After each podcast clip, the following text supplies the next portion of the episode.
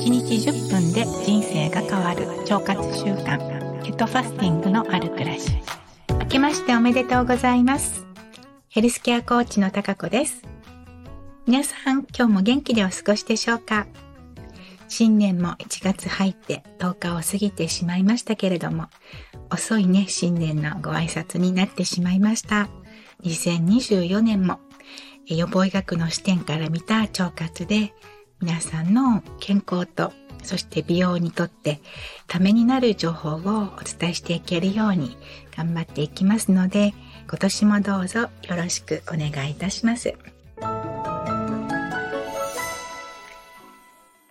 2024年のスタートは皆さんどんな日を迎えましたでしょうか？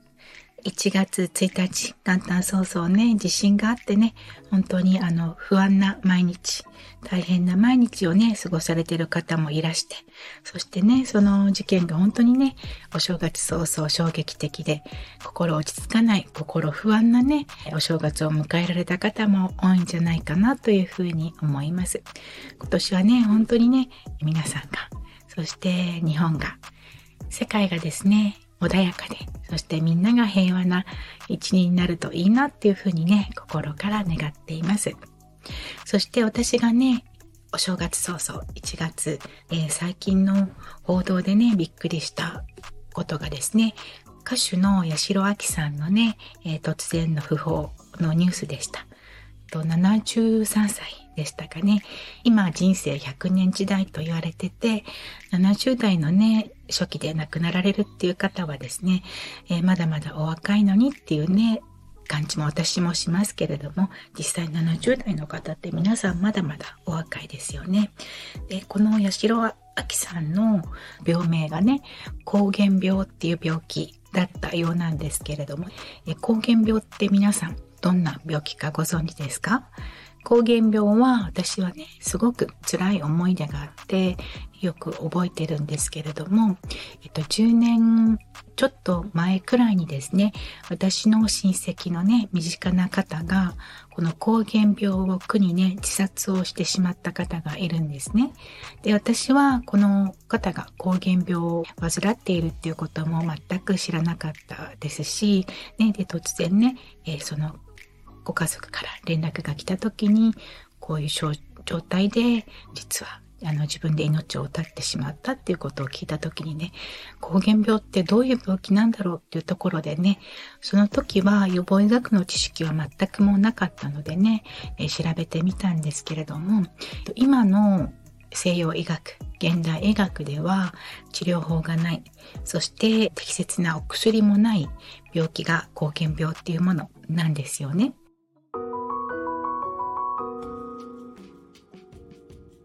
膠原病っていうのは、あの、一つの病名ではなくって、あの、自己免疫疾患を総称して膠原病って呼んでいます。で、自己免疫疾患ってどんなものなのっていうところだと思うんですけれども、えまずね、皆さんがよく耳にするのが、関節リウマチとか、の血管の炎症とかですね、あとは全身性エリテマトーデスとかっていうね、そういうものが、あの、自己免疫疾患。私たちの体を守ってくれる免疫が何らかの不調で私たちの体自体を攻撃してしまうっていうね、えー、そういった症状になるんですけども免疫が攻撃するところが体の至るところで起こって、そしてその部分が炎症を起こすことによって不調を招いて、そして病気になっていくっていうね、ものが自己免疫疾患の怖いところです。いろいろなところで起こるのでね、えっ、ー、と、その症状もですね、見分けがつかなかったり、判断しにくかったりっていう部分があるんですけども、初期的な症状としてはですね、発熱が長く続いたりだとか、あとはですね、あの、原因がわからない発疹がね、出たりだとか、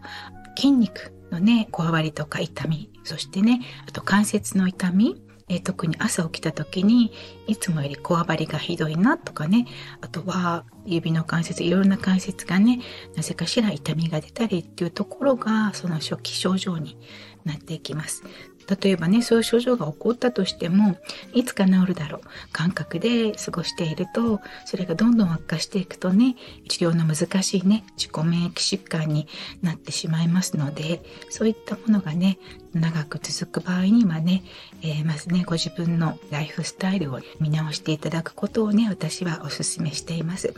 今日なぜこの膠原病のお話をしているかって言いますと、この膠原病ってね、私たちの消化管の状態ととてもね、深いあの関わりがあるんです。だからこの自己免疫疾患って細胞が慢性炎症を起こすことで引き起こされる。特にね、この消化管、腸管のね、状態によって自己免疫疾患って大きく関わってくるんですね。ですので、私たちの学んだこの予防医学の視点からすると、この自己免疫疾患になる方のね、その要素って大きく分けて3つあるんですけれどもね、まず1つ目が、こちらはね、もう遺伝的なものです。ね、あのご両親がそういった自己免疫疾患を患っていたとかもしくはねおじいちゃんおばあちゃんその家系で自己免疫疾患を患っている方がいらっしゃるとどうしてもね皆さん自身もそういったところでやっぱり症状疾患は起こりやすくなってきますのでそういう方はより気をつけていかなければいけない。これが遺伝的な要素っていうところですね。あと2つ目がですね環境暴露。っていうものでですね、有害なね、化学物質にさらされることによってね、体が慢性症を起こして病気を引き起こしてしまうっていう部分なんですけど、これがね、まず私たちが避けることが難しい、そういった化学物質っていうものも現代の世の中はたくさんありますよね。水質の汚染だったりとかね、えー、そうした大気中のいろいろな汚染だったりとか、あとは電磁波だったりとかね、そういったものがあったりですね。あとは私たちが身につけるものだとか日々ねあの口の中から入れるものもそうですけどもね、日用品の中に含まれている化学物質とかあとはですね食べ物に含まれているいろんな添加物とかもしくはお野菜果物もの農薬とかもそうですけれどもそういったものが原因で腸管がね不調を起こして最悪自己免疫疾患を引き起こしてしまうということも考えられています。あとはですね、感染症ですね。コロナも感染症の一つですけれども、あとはですね、寄生虫とか、そういったものが何らかのタイミングで私たちの体の中に入ってくることによって細胞が炎症を起こすので、それでね、引き起こされていったり、あとはあの食品に対するアレルギー反応ですよね。代表的なものが小麦粉のグルテンですね、タンパク質。そして乳製品のカゼインだったり、そういったものが私たちの細胞の慢性症の大きな原因になっていきますので、そういったものをずっと取り続けることによってね、え、消化管、腸管がね、慢性症を起こして、こちらも自己免疫疾患につながっていくっていうふうに考えられています。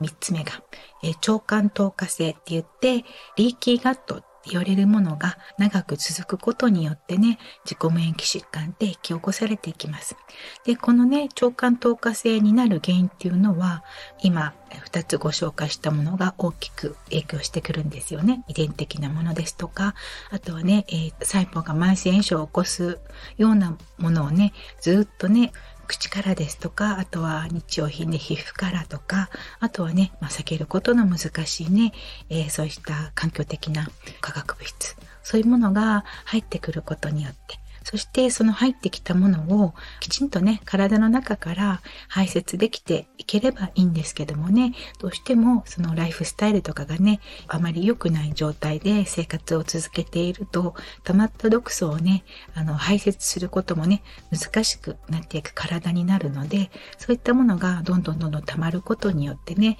腸のね、粘膜が穴が開いてきて、そして、えー、通常であれば、健康な人であれば、その腸の中にあるものって、また体の中に逆流することってまずないんですけれども、腸の粘膜が損傷して穴が開くことによって、腸の中にあるものが再度、えー、体の中に逆流していって、そこでね、私たちの免疫がね、えっ、ー、と、異物だと思ってね、そこで攻撃をすることで、いろんなところでね、え細胞の炎症が起こってくるっていうことがね、ありますので、この直感透過性、リーキーガットですね。えこのリーキーガットの不調もね、本当に多岐にわたるので、判断することはすごく難しいとは思います。ですけれどもね、何かしらね、あの、不調がね、ずっと続いているっていう状態は、やっぱりあの、普通ではないのでね、そういったところで、やっぱりね、基本的なところ、ライフスタイルの改善。まずね、口から入るものですとか、あとは日用品で使われるもの、そういったところの改善ですとか、であとはね、えっ、ー、と、ストレス。こちらもね、大きなね、お細胞の炎症の原因になってるので、そういうものをね、軽減していく。であとはね、えっ、ー、と、運動の仕方とかね、そういったところをね、変えていく。あと、睡眠ですよね。えー、睡眠が取れないことによってストレスに対する耐性もね弱くなっていきますので体の不調の大きな原因にもなっていきます。そういったところをねまずあの根本的なところいつもねあのお話しするんですけどもまず根本的なところをね改善していかない限りはその症状ってね完治としていくことは難しい。まあね、でも自己免疫疾患に関しては、完治とかね、そういうことまだまだね、わからないっていう領域になるんですよね。だから、自己免疫疾患になってしまった場合には、より良いライフスタイルで、それをね、ご自分であの、コントロールしていく、管理してコントロールしていって、ご自分の免疫が、ご自分の体をね、攻撃しないような、体が管理していける能力を上げていくっていうことがね、大切になってくるので、まあ、いずれにしても、このライフスタイルをね、変えていくっていうことはとても大切になっていきます。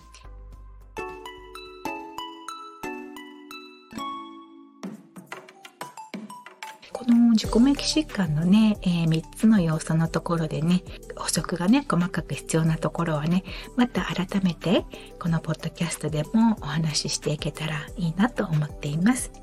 はい。ではね、今日のポッドキャストはこちらで終わりにしたいと思います。今日も最後まで聞いていただいてありがとうございました。ヘルスケアコーチの高子でした。